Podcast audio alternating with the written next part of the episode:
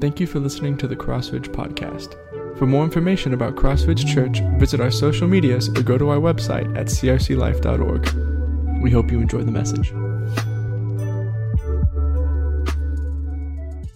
This morning, uh, I'm excited to be here, as always. Uh, nervous uh, when the pastor's gone and, and uh, he calls the bullpen in. And, uh, you know, like a long tailed cat in a room full of rocking chairs. You're just a little bit nervous. And, uh, but that's all right. Uh, I'm glad that you're here. I know many, many of our family, uh, church family, are on vacation and traveling. And so uh, I am thankful that you are here. And so I hope that you are as well. Uh, this morning, um, I want to help you I want to help you find uh, the book of Habakkuk. So, if you will, take your bulletin first. Look on the very back page of your bulletin. What do you see? There's a word search, isn't there? What's the very first word there? Habakkuk. I told you I was going to help you find Habakkuk. Look to the very bottom of that list on word search. The very bottom, look at the last line. Go from left to right. What do you see? Habakkuk, right? All right, you can circle that and put it away for the rest of the service. You don't need to check that anymore. Now we can find Habakkuk in your scriptures or on your phone or wherever you'd like to find it, all right? Uh, man, I still like to see people carry their Bibles these days. Uh, but they always say, oh, I got my Bible, it's just on my phone. Okay, uh, well, find Habakkuk then. Uh, you can go to the book of Matthew, you can go to the left about four books, and uh, maybe you'll find Habakkuk there. Um, probably not a book maybe that you have been in in the last uh, month or so, or a year or two years. I'm not sure. You might have read through it, looked at it, but we're going to be looking at it this morning. Uh, we've just sung about how faithful God is, how good God is. God is good all the time? What about those times when you're having trouble? Why God is good, huh? What about those times when it feels like life is just beating you down? God is good, right? We remember that here on Sunday morning, but it's hard to remember, isn't it? When it's on Thursday night or when it's on Friday night or, or when the finances don't meet. We got more month than we got money, right? Man, it gets hard, right? But we got to remember that God is good, right? And, and, and what we're talking about today, we're talking about a life of faith. Living faith is what we're going to talk about this morning here. And, and you know, I, I hear a lot of people, I've been guilty myself of, of just saying, you know what? uh, man, I'm having these hard times, or I can look ahead and I can see there's trouble coming ahead, but I don't worry about the trouble. I don't even uh, acknowledge the trouble in one way or another. I see it, but I just say, you know what? God will save me. God's good. God will save me. God will take care of me. God will get me out of this. And, and, and for many people, myself included, I think we have come to times in our life to where we use that as just a cliche. It's, it's just a Christian cliche that we can, we can say and we just go on about our life. All right? Not to say that we don't believe that God won't take care of us, all right? But, but we can just, we, we say that a lot of times. And I'm not sure that we are living a life of faith. We just assume that God's going to take care of us. And many times we think that we, just because we're people of faith, we can, we can, we, we, we got favorable circumstances with God, is what I'm trying to say. And life sometimes does not show that. Just a faith in God may not give us that guarantee of favorable circumstances in this life. You see, we're living in a very hard and uncertain times in this life. And every day that we see images uh, where our world is, is hurting one another, destroying one another, and then those images are replaced by, by bad images that come along and even worse images, more disturbing images. And, and it seems like the ground beneath our feet may be just uh, always shifting these days. I think it's fair to say that we may be living in a world that seems to be unraveling. And if not careful, we as Christ followers, we will give in to the increased pressures to conform to the ways of this world, to the tolerances of this world, all while just trying to make ends meet, all while just trying to battle through life. You know, all of us have questions. All of us have doubts at some time or another. All of us have maybe unresolved issues in our lives. But we're people of faith. And when we say, God will take care of it, oh, God will save me, sometimes that we just say those things, and, and I think sometimes it can become that we use that. I don't know whether it's an idol or whether we get answers. You know, will God save us? Yeah, God will save me. Does God love you? Yeah, God loves me. But sometimes in these answers, we depend upon these answers more than we do in living and loving and, and, and, and, and living for the Lord, living our faith out. And, and what are we supposed to do? It seems that life sometimes is getting harder and harder. I don't know about you, but it seems that way to me. And I'm not sure for our, our youngins and our children, we need to set the example of what it means to be faithful in living for the Lord. What are we supposed to do? You know, no matter what happens in this world, we're called to live our faith out. And that doesn't mean that we have all the answers. That doesn't mean that we agree with what we see happening within front of us. That doesn't mean that that, that, that we, we don't have questions. You see, we can take our questions to God. We serve a, a big God, and our God can handle our questions. And He will handle our questions. And He will help us through in these times of need. You see, God wants us to trust Him. God wants us to worship Him. God wants us to obey Him. And many times we go to God and we may not get the answers that we want. Just because we have faith, it doesn't mean that God will answer things the way that we want. He may necessarily not answer them at that moment in that time, but He wants us to depend upon Him because it draws us closer to Him. You see, that's what the prophet Habakkuk knew. That's what he experienced, you see. Have you found the book of Habakkuk yet? All right, good deal. We're going to be looking at that book right there. The prophecy of Habakkuk is, is very unique here. Most of the prophets that we see and hear about a lot of times are speaking to God, uh, uh, uh people on behalf of God. But Habakkuk, as you see here, is standing before God and he's speaking to God on behalf of the people. And Habakkuk is standing there in, in a way that he is angry, in a way that he's angry with God and he's angry with the people. Have you ever been there? And it's okay, isn't it? It's okay at times because we do not understand all that is happening.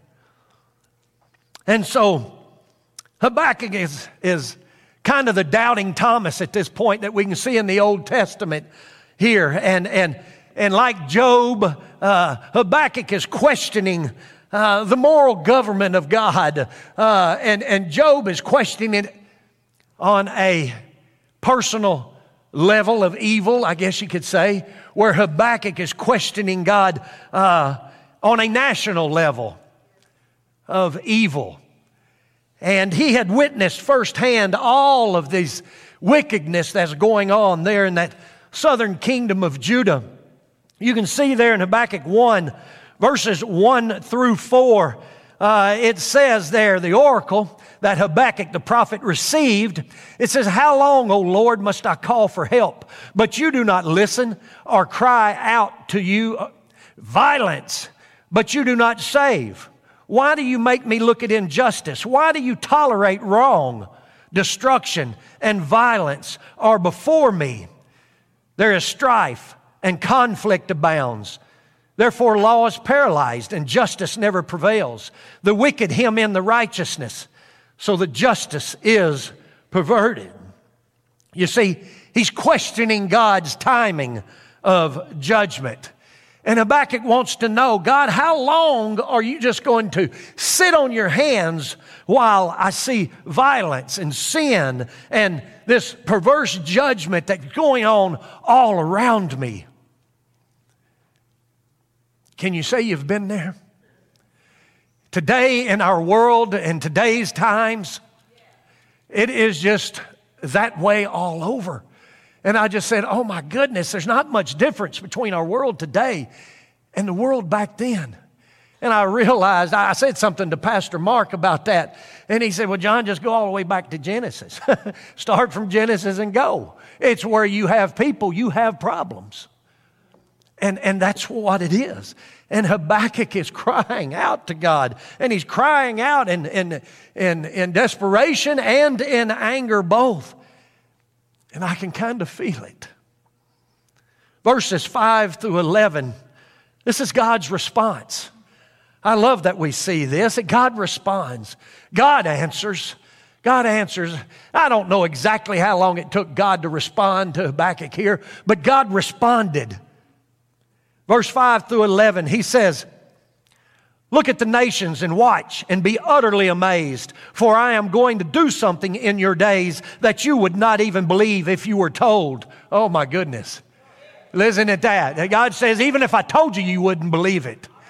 And that's the way it is with us many times. God has told us. God has told us. He has the last word. God has told us that He will punish sin, He will punish wickedness. God's told us those things. And he said, You wouldn't even believe it if I told you, Habakkuk. But he said, I'm raising up the Babylonians, that ruthless and impetuous people who sweep across the whole earth to seize dwelling places not their own. They are feared and dreaded people, and they are a law to themselves and promote their own honor. Their horses are swifter than leopards, fiercer than wolves at dusk. Their cavalry gallops headlong. Their horsemen come from afar. They fly like vultures, swooping to devour. They, they all come bent on violence.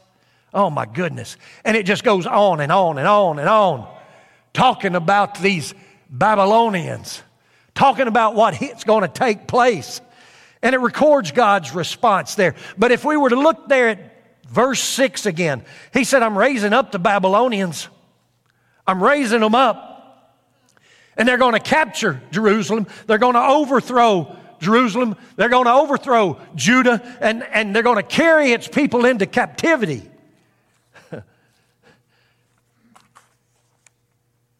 Habakkuk probably, he says, uh, say what? Say, you going to do what? He says, I'm raising up the Chaldeans, I'm raising up these Babylonians. You see, while Habakkuk was complaining, God was already raising up the Babylonian Empire. While he was complaining, God was going to use the Babylonians against Judah as his instrument of judgment. God was at work, God had a plan. You know, to us, that ought to be encouraging this morning. I don't know where you're at. I don't know what questions you have. I don't know if you have any unresolved issues in your life. I don't know the struggles you're facing, but God's at work. I can tell you, God's got a plan. And we need to know that this morning. God has a plan. That answered Habakkuk's question there about God's timing. But now Habakkuk had another question, and it was about this method. It was about God's judgment and how God was going to do that. That's 1 through 12 and, and, and all the way through 2 through 1. Habakkuk just, just continues to say, God, I, man, I, I don't get this, God. I don't, I don't understand this. How can a holy God use these Chaldeans, these, this Babylonian empire here, as, as, a, as a holy instrument of God, as, as a, as, and bring judgment against us? Well, God listens and God answers him again. Look there in chapter 2. Chapter 2. verses 2 through 20. Habakkuk says, Well, I'm, he says there in verse 1, I'm just going to stand here and I'm going to watch God. I'm going to see how you're going to answer me. I'm going to see how you're going to make this work. God comes back in verse 2 and he said, The Lord replied, Write down the revelation, make it plain on tablets so that a herald may run with it. Write it down, as Adrian Rogers used to say, write it down plain and clear. Listen to what I'm telling you. For the revelation awaits an appointed time. It speaks of the end. And it will not prove false. This is God's promise to Habakkuk. God is guaranteeing it's going to take place, Habakkuk. I'm going to use these Chaldeans as judgments against you, and then I'm going to take care of them. He said, though it may linger, wait for it. I love that verse. Mark it down, highlight it, write it on your notes there. I told you God's got a plan. I told you, God's going to rescue us. God's going to take care of us. God's got a plan and He's working on it. Though it may linger, wait for it. Be patient. Wait for it. Continue to be faithful in living for God. Wait for it. It will certainly come and will not delay. Verse 4 See, he is puffed up, his desires are not upright, but the righteous will live by faith. Look at that. God said, I've got a plan. You can trust me, Habakkuk. I'm way ahead of you. Wait for it. And he said, even though the Chaldeans will come in here and they'll puff themselves up and they will overthrow you and they will plunder your city and they'll take everything you have, wait for it. Wait for it. When you lose your overtime, when your job's not paying in all that you need, when sickness is on you, when it just doesn't seem like things are working out, wait for it. Stay faithful to God and wait for it. God's got a plan.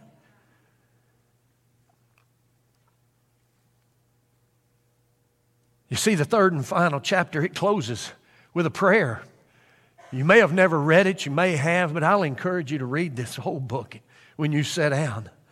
And I think for us, the question with Habakkuk is how does Habakkuk, how do we go through life and, and, and go through starting out arguing and complaining and end up singing a song with unanswered questions, with unresolved issues? You see, I think the answer come to Habakkuk right there in chapter 2. I think it is that, that verse, that verse 4 in chapter 2 there. You know, God didn't allow Habakkuk to have all of the pieces to the puzzle, but He gave him enough. And He said, Habakkuk, the righteous will live by his faith. Listen at that. The righteous will live by his faith.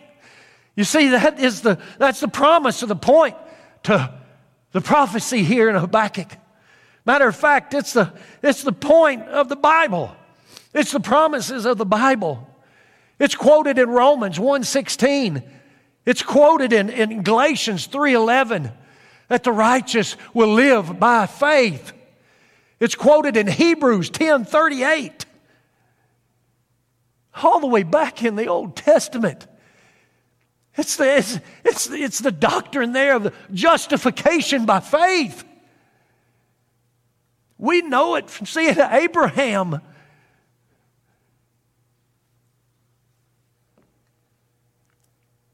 by, it's by faith alone. Guys, we're saved by God's grace alone, by faith alone. You see, justification, central teaching of that New Testament there, which asserts that the righteous merit needed for us, the sinful people, is of those who put their faith in a holy God against God's wrath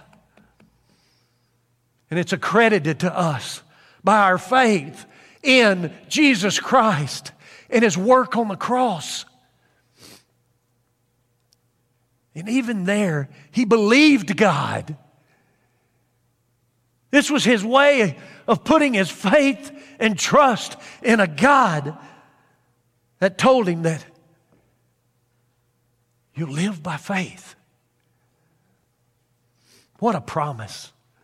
What a promise to Habakkuk. What a promise to you and I that the righteous will live by faith.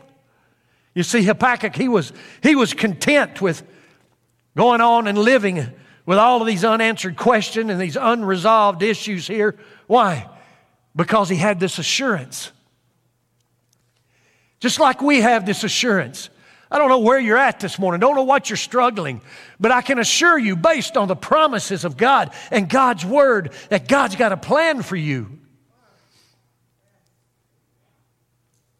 You see, faith honors God, and so God honors faith. And because, because of that assurance, Habakkuk can open up his book with a question mark and he can close it with an exclamation point. He opens up with doubt, but he closes it with confidence, just like Pastor's been teaching on Moses.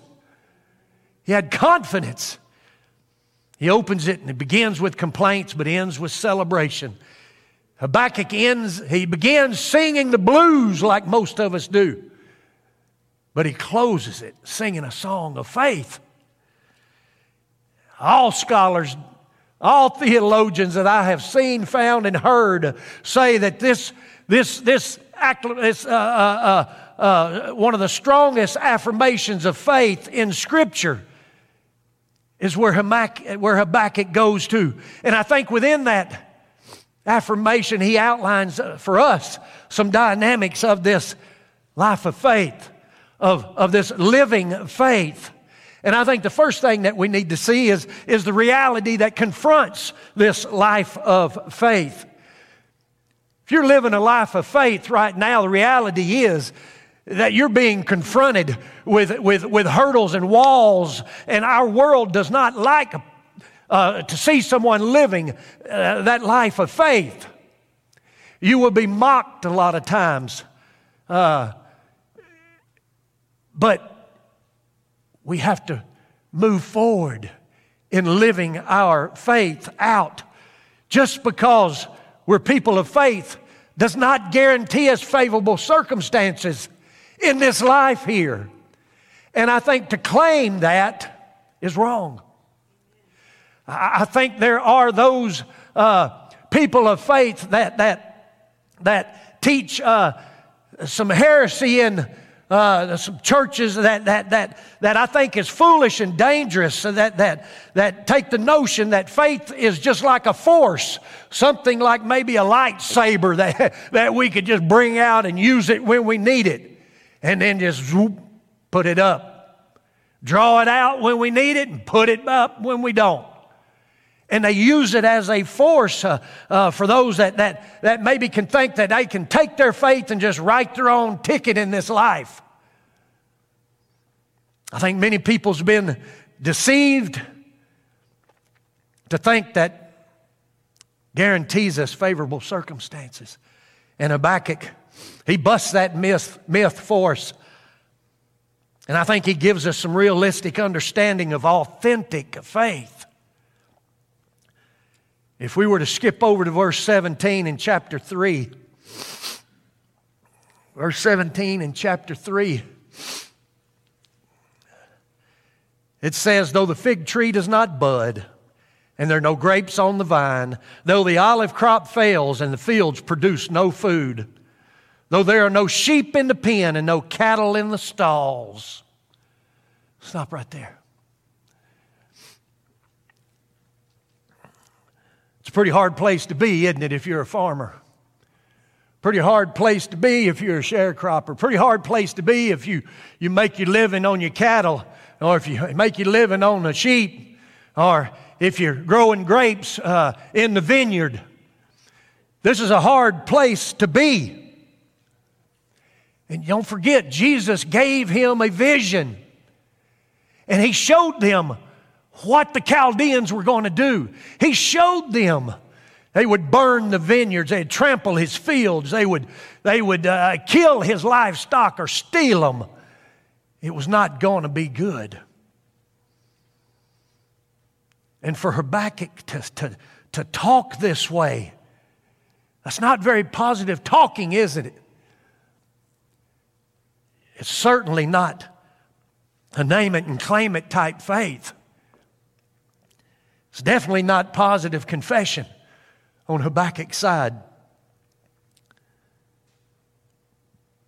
And if words really created reality in our life, and I'm not saying it's not good to think positive and talk positive and, and, and because we've got a holy God that we can depend on. But Habakkuk here, he's in big trouble. He doesn't even seem some, he doesn't see a, a, a, a supernatural debt cancellation of some type in his life. He doesn't see some government program, economic bailout, bailout coming in. All that Habakkuk is seeing at his point in time is these awful results of what the Chaldeans are going to do when they invade them. And yet he sings these words of a declaration of faith. That ought to encourage us. He doesn't sing them as an expression of doubt. You see, Scripture is filled with, that, with those that affirm uh, that faith doesn't guarantee us these favorable circumstances. You look at Abraham when he was climbing the mountain to sacrifice his son. Look at Moses We've been hearing Moses and looking at Moses' life. Moses might as well just been pleading with God to die or get him a new job, right? That Job scratching his painful balls while he was under the sun. David hiding in a cave from Saul. Elijah just moping around the desert with Jezebel on his trail. And yet, these folks, we don't, we don't view them as as, as folks that don't have enough faith to change their circumstances. We don't view them as people who are just, just content to live below their spiritual potential. No, we view them as giants of the faith. Their personal examples reminds us that we will have hard times.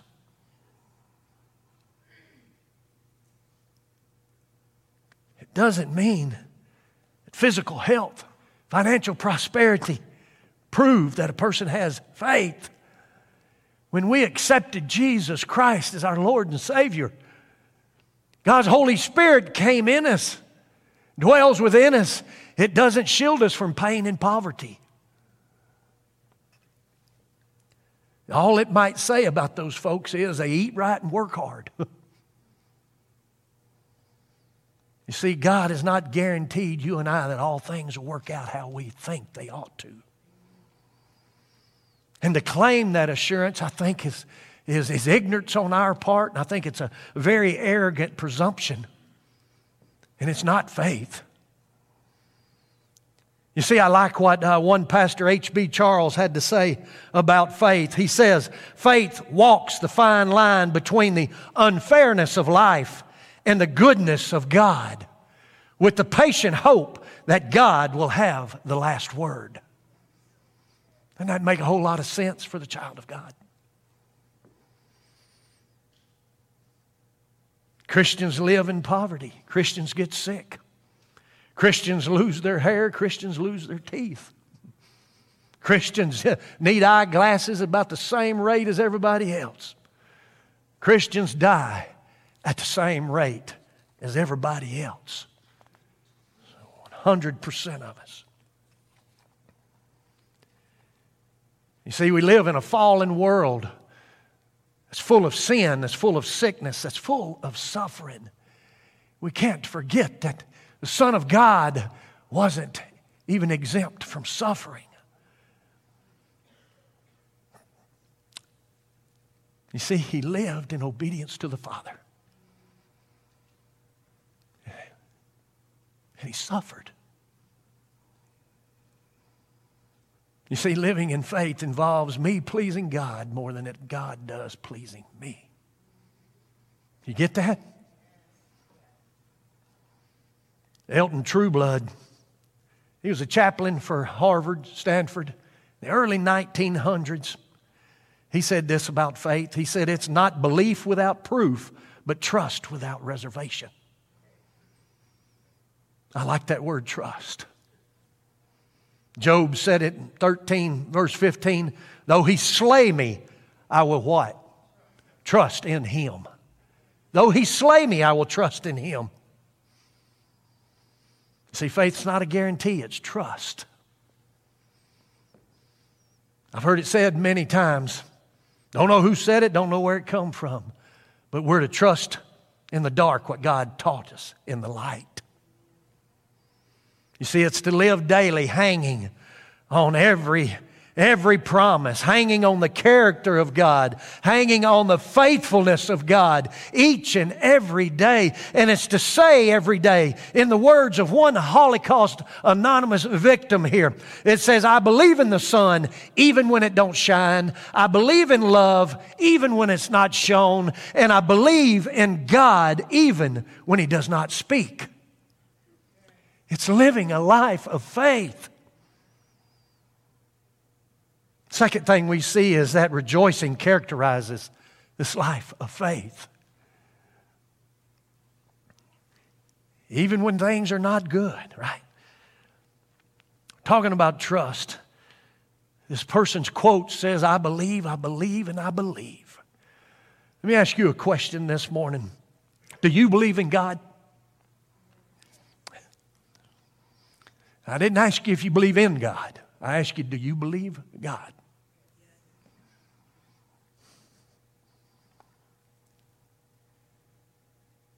What are you depending on for strength? Who are you depending on for guidance? Where is it that you find peace? As one older, older pastor put it this way who's pushing your swing? I like that. Who's pushing your swing? The majority of us would answer this morning, Of course, I believe God. You know what? This morning, sitting right in here, I wouldn't expect any other answer. But in the words of one of my dear friends, he said, John, the profession of faith does not always assume the possession of faith. You hear that? The profession of faith does not always assume the possession of faith. There again, Adrian Rogers would say it's time for us to possess our possessions. You see, there's a lot of people who talk the talk and don't walk the walk. See, the difference between the two, I think, can be summarized up in one word. Many times it's attitude. It's attitude. What attitude do you get up with in the morning? What attitude do you go to bed with at night? What attitude do you have in the middle of the day when things just aren't going your way? I remember somebody saying one time, or I was reading a book or studying or something, it was talking about raising your children with the right morals. A lot of emphasis on them right morals and on them right morals. And I heard one guy say one time, he said, I think I'm going to raise my kids with the right attitude. And I, would never forgotten that. It kind of makes sense. It don't matter what life throws at you, if you got the right attitude, you're going to get through it. I'm not speaking outside of the way of God's presence, all right? I'm still talking to the child of God here as well. You see, people who don't really believe God, they allow circumstances of this life to dictate their attitude. But people who believe God, I think we, we can sing that song of faith just like Habakkuk did. Look there again, verse 17 and 18 of chapter 3. Though the fig tree does not bud, and there are no grapes on the vine, though the olive crop fails and the fields produce no food, though there are no sheep in the pen and there are no cattle in the stalls, Yet I will rejoice in the Lord. I will be joyful in the God, my Savior. You see that? Literally, at verse 18 says that I will jump for joy in the Lord. I'll delight myself in the Lord. And he's doing it right in the face of defeat, right in the middle of discouragement and despair. He says, I will praise God. He's standing up for God right in the face of his problems, right? Though everything around me fails the fields, the vineyards, the flocks, the herds I've still got something to rejoice about. I still have reason to jump for joy. I know this goes all the way back, back, back to Habakkuk. Even all the way back, sometimes we don't know what took place in the 1600s. There was a, there was a theologian there in the 1600s, one of the, one of the Puritans there, Richard Baxter. Uh, he says about this faith, he says, Here is the hilarity of faith joy at its best, circumstances at its worst. he goes on to say, Living faith naturally results in stubborn joy. Faith is the womb that gives birth to joy. Joy will always blossom where faith is cultivated. Faith and joy are inseparable lovers. Where uh, one is present, the other is never far away. You show me a person who has true faith, and I'll show you a person who has real joy. Amen. Let me tell you, when I speak of joy, I'm just not talking about volume, even though I can get pretty loud when I'm rejoicing. Maybe you can too, but I can get just as quiet on the inside. I'm telling you, last week was a week full of circumstances, uh, and it wasn't good to start with, but by the end of the week, we were rejoicing in the, in the Lord. We were praising God in the Lord. I mean, that's just how it goes with God. Never count God out, guys. Never count Him out. I'm talking about enthusiasm in its truest form here. This word enthusiasm comes from two Greek words there. Uh, in the Greek, there, the, the, the, preposition in means in, all right? En means I N N there. And, and the noun theos means God. And it means to have God on the inside. We're, we're to be God possessed, right? Isn't that what we are as children of God? The Holy Spirit resides in us. That's joy. That's where joy comes from. That's what Habakkuk knew. He knew that joy comes from God and he could rejoice no matter what happened. It didn't matter what happened to his crops, it didn't matter what happened to his cattle because his joy was not in his cattle or his crops.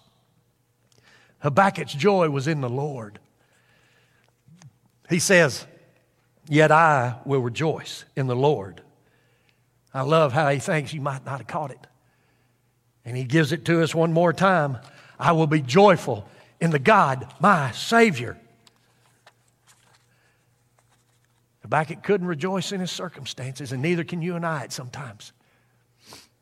But we can always rejoice in our God, the God of our salvation.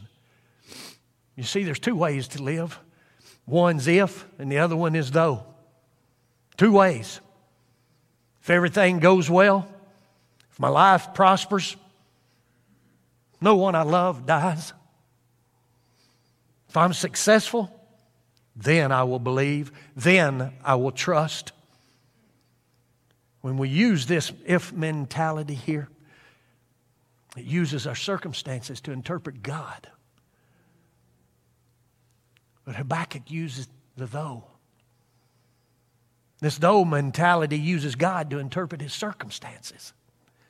And he says, I believe God, though evil prospers, though loved ones die, though crops may fail, though my dreams are not fulfilled, Nevertheless, he says, Yet I, I will rejoice in the Lord.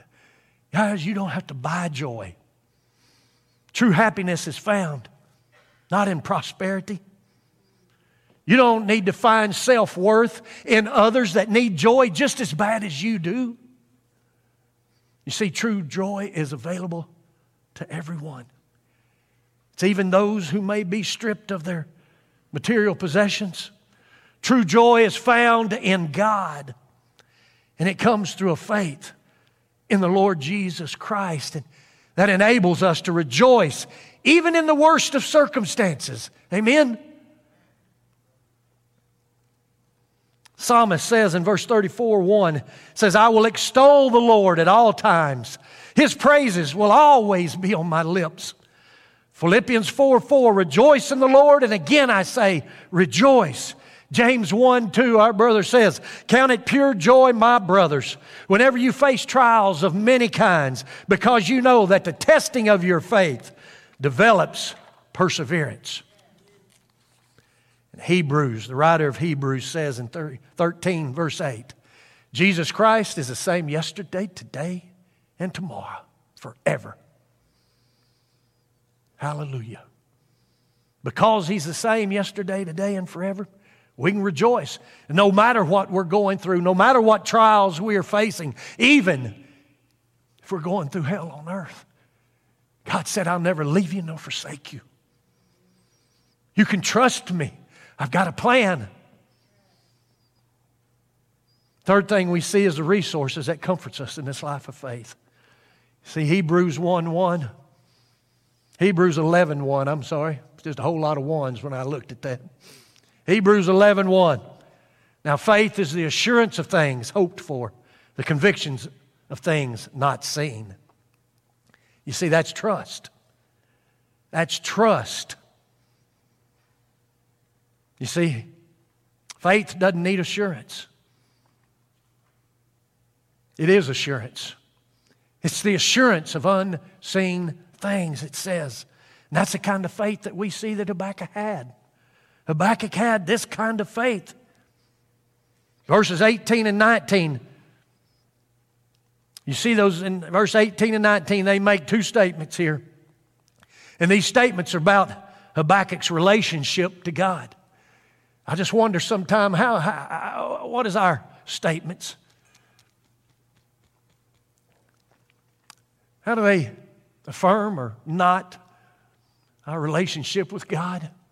Henry Blackaby, he says, you know, a group of people in the hands of God can do whatever God can do. Mm, that's pretty stout. It's a lot of faith.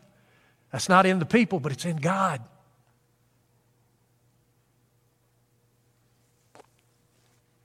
Verse 18, Habakkuk says that God is my salvation. Verse 19, he says, God is my strength. But yet, verse 17 gives us six reasons there to argue that Habakkuk didn't have the favor of God, doesn't it?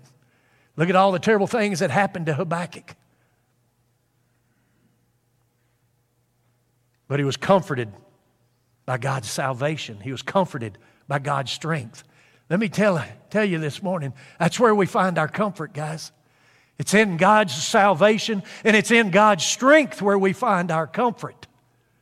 No matter what we're going through. You see, Habakkuk had a proper understanding. He had a, a proper uh, personal relationship with God. He had intimate fellowship with God. So he trusted God. Whatever happened, God would take care of him. That's faith. Living faith factors God into the outcome of every single circumstances that comes into our situation. You see, two specific ways here, I think, that influences the outcome of our circumstances, and that's that God saves.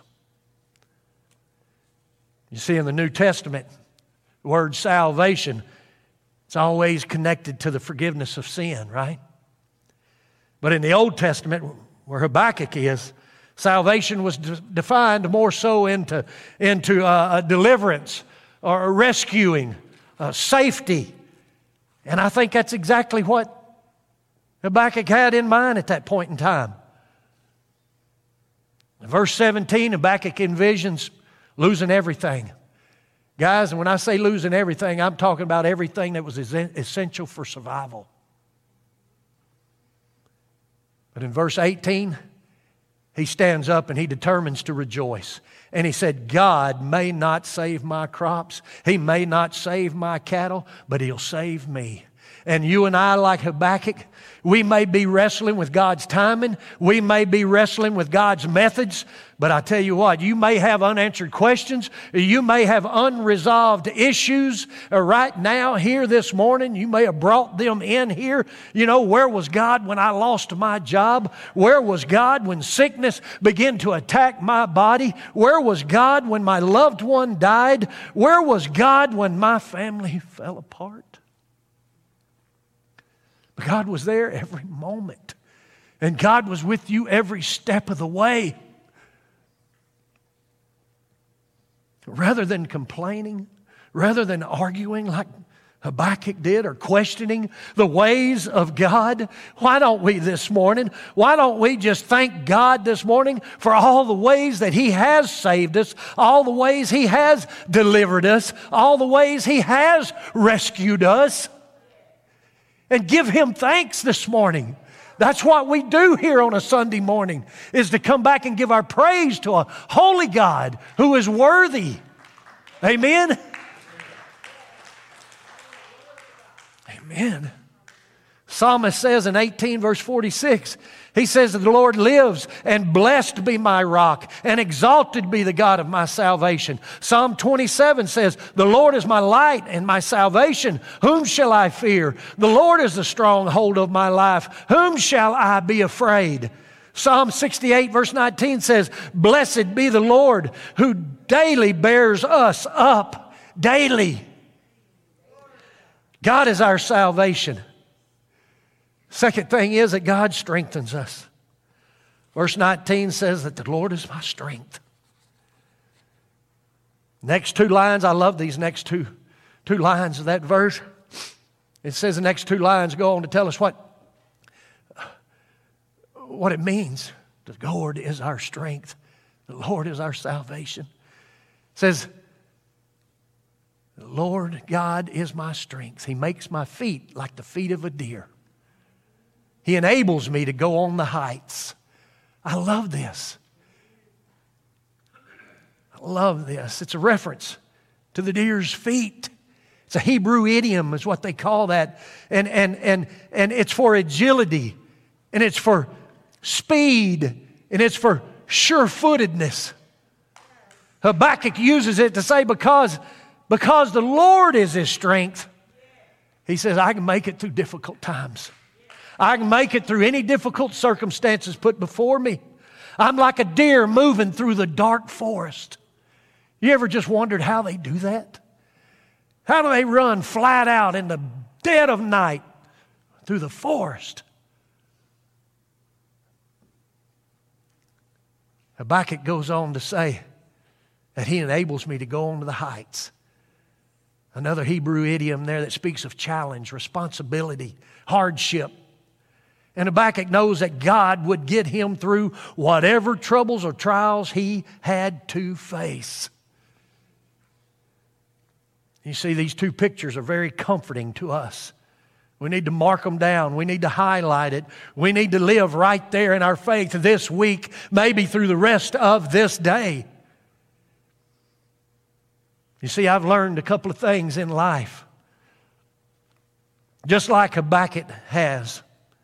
And one of these things says that God will get us out of things. I know that God has gotten me out of things. Oh, if you knew my life,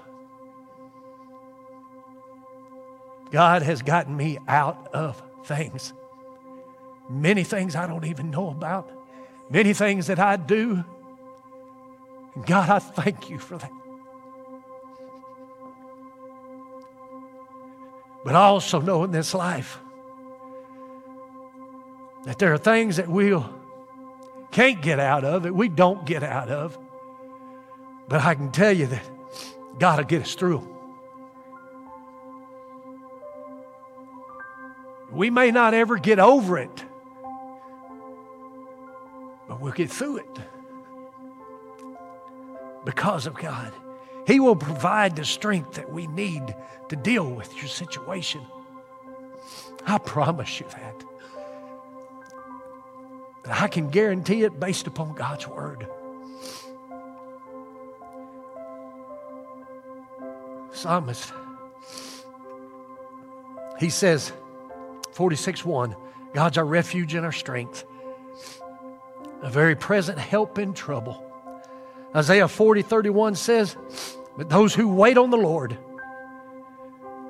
shall renew their strength, and they shall mount up with wings like eagles, and they shall run and not be weary, and they shall walk and not faint.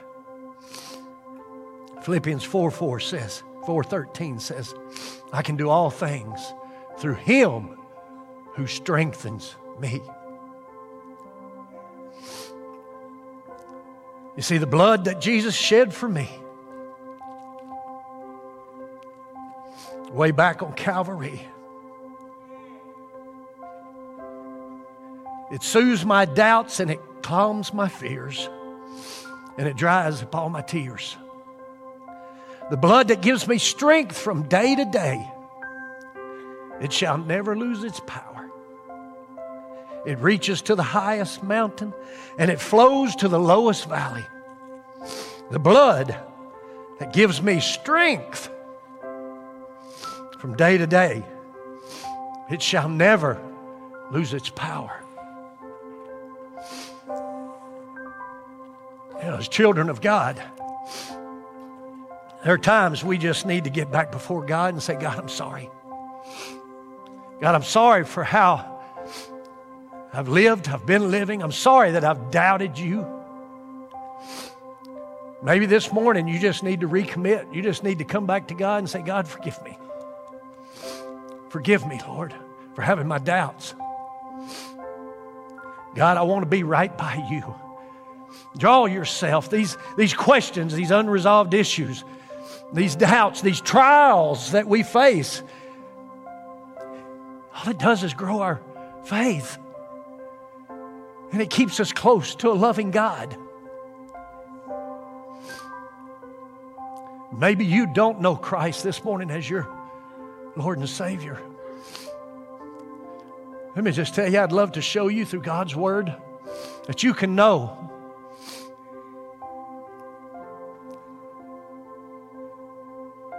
that God has paid the price so that you can be forgiven. You see, Christ did something for you that you could never do for yourself. You know. If that's you this morning and you want to be introduced to Jesus, don't hesitate. Come forward. Let me share. Let one of our other ministers that will be here on each side, let them share with you God's love. Place your faith and trust in Jesus Christ, His finished work on the cross. Say yes to Jesus. God's word has been spoken this morning. It demands a response each and every time. However, God's dealing with you this morning, you come forward.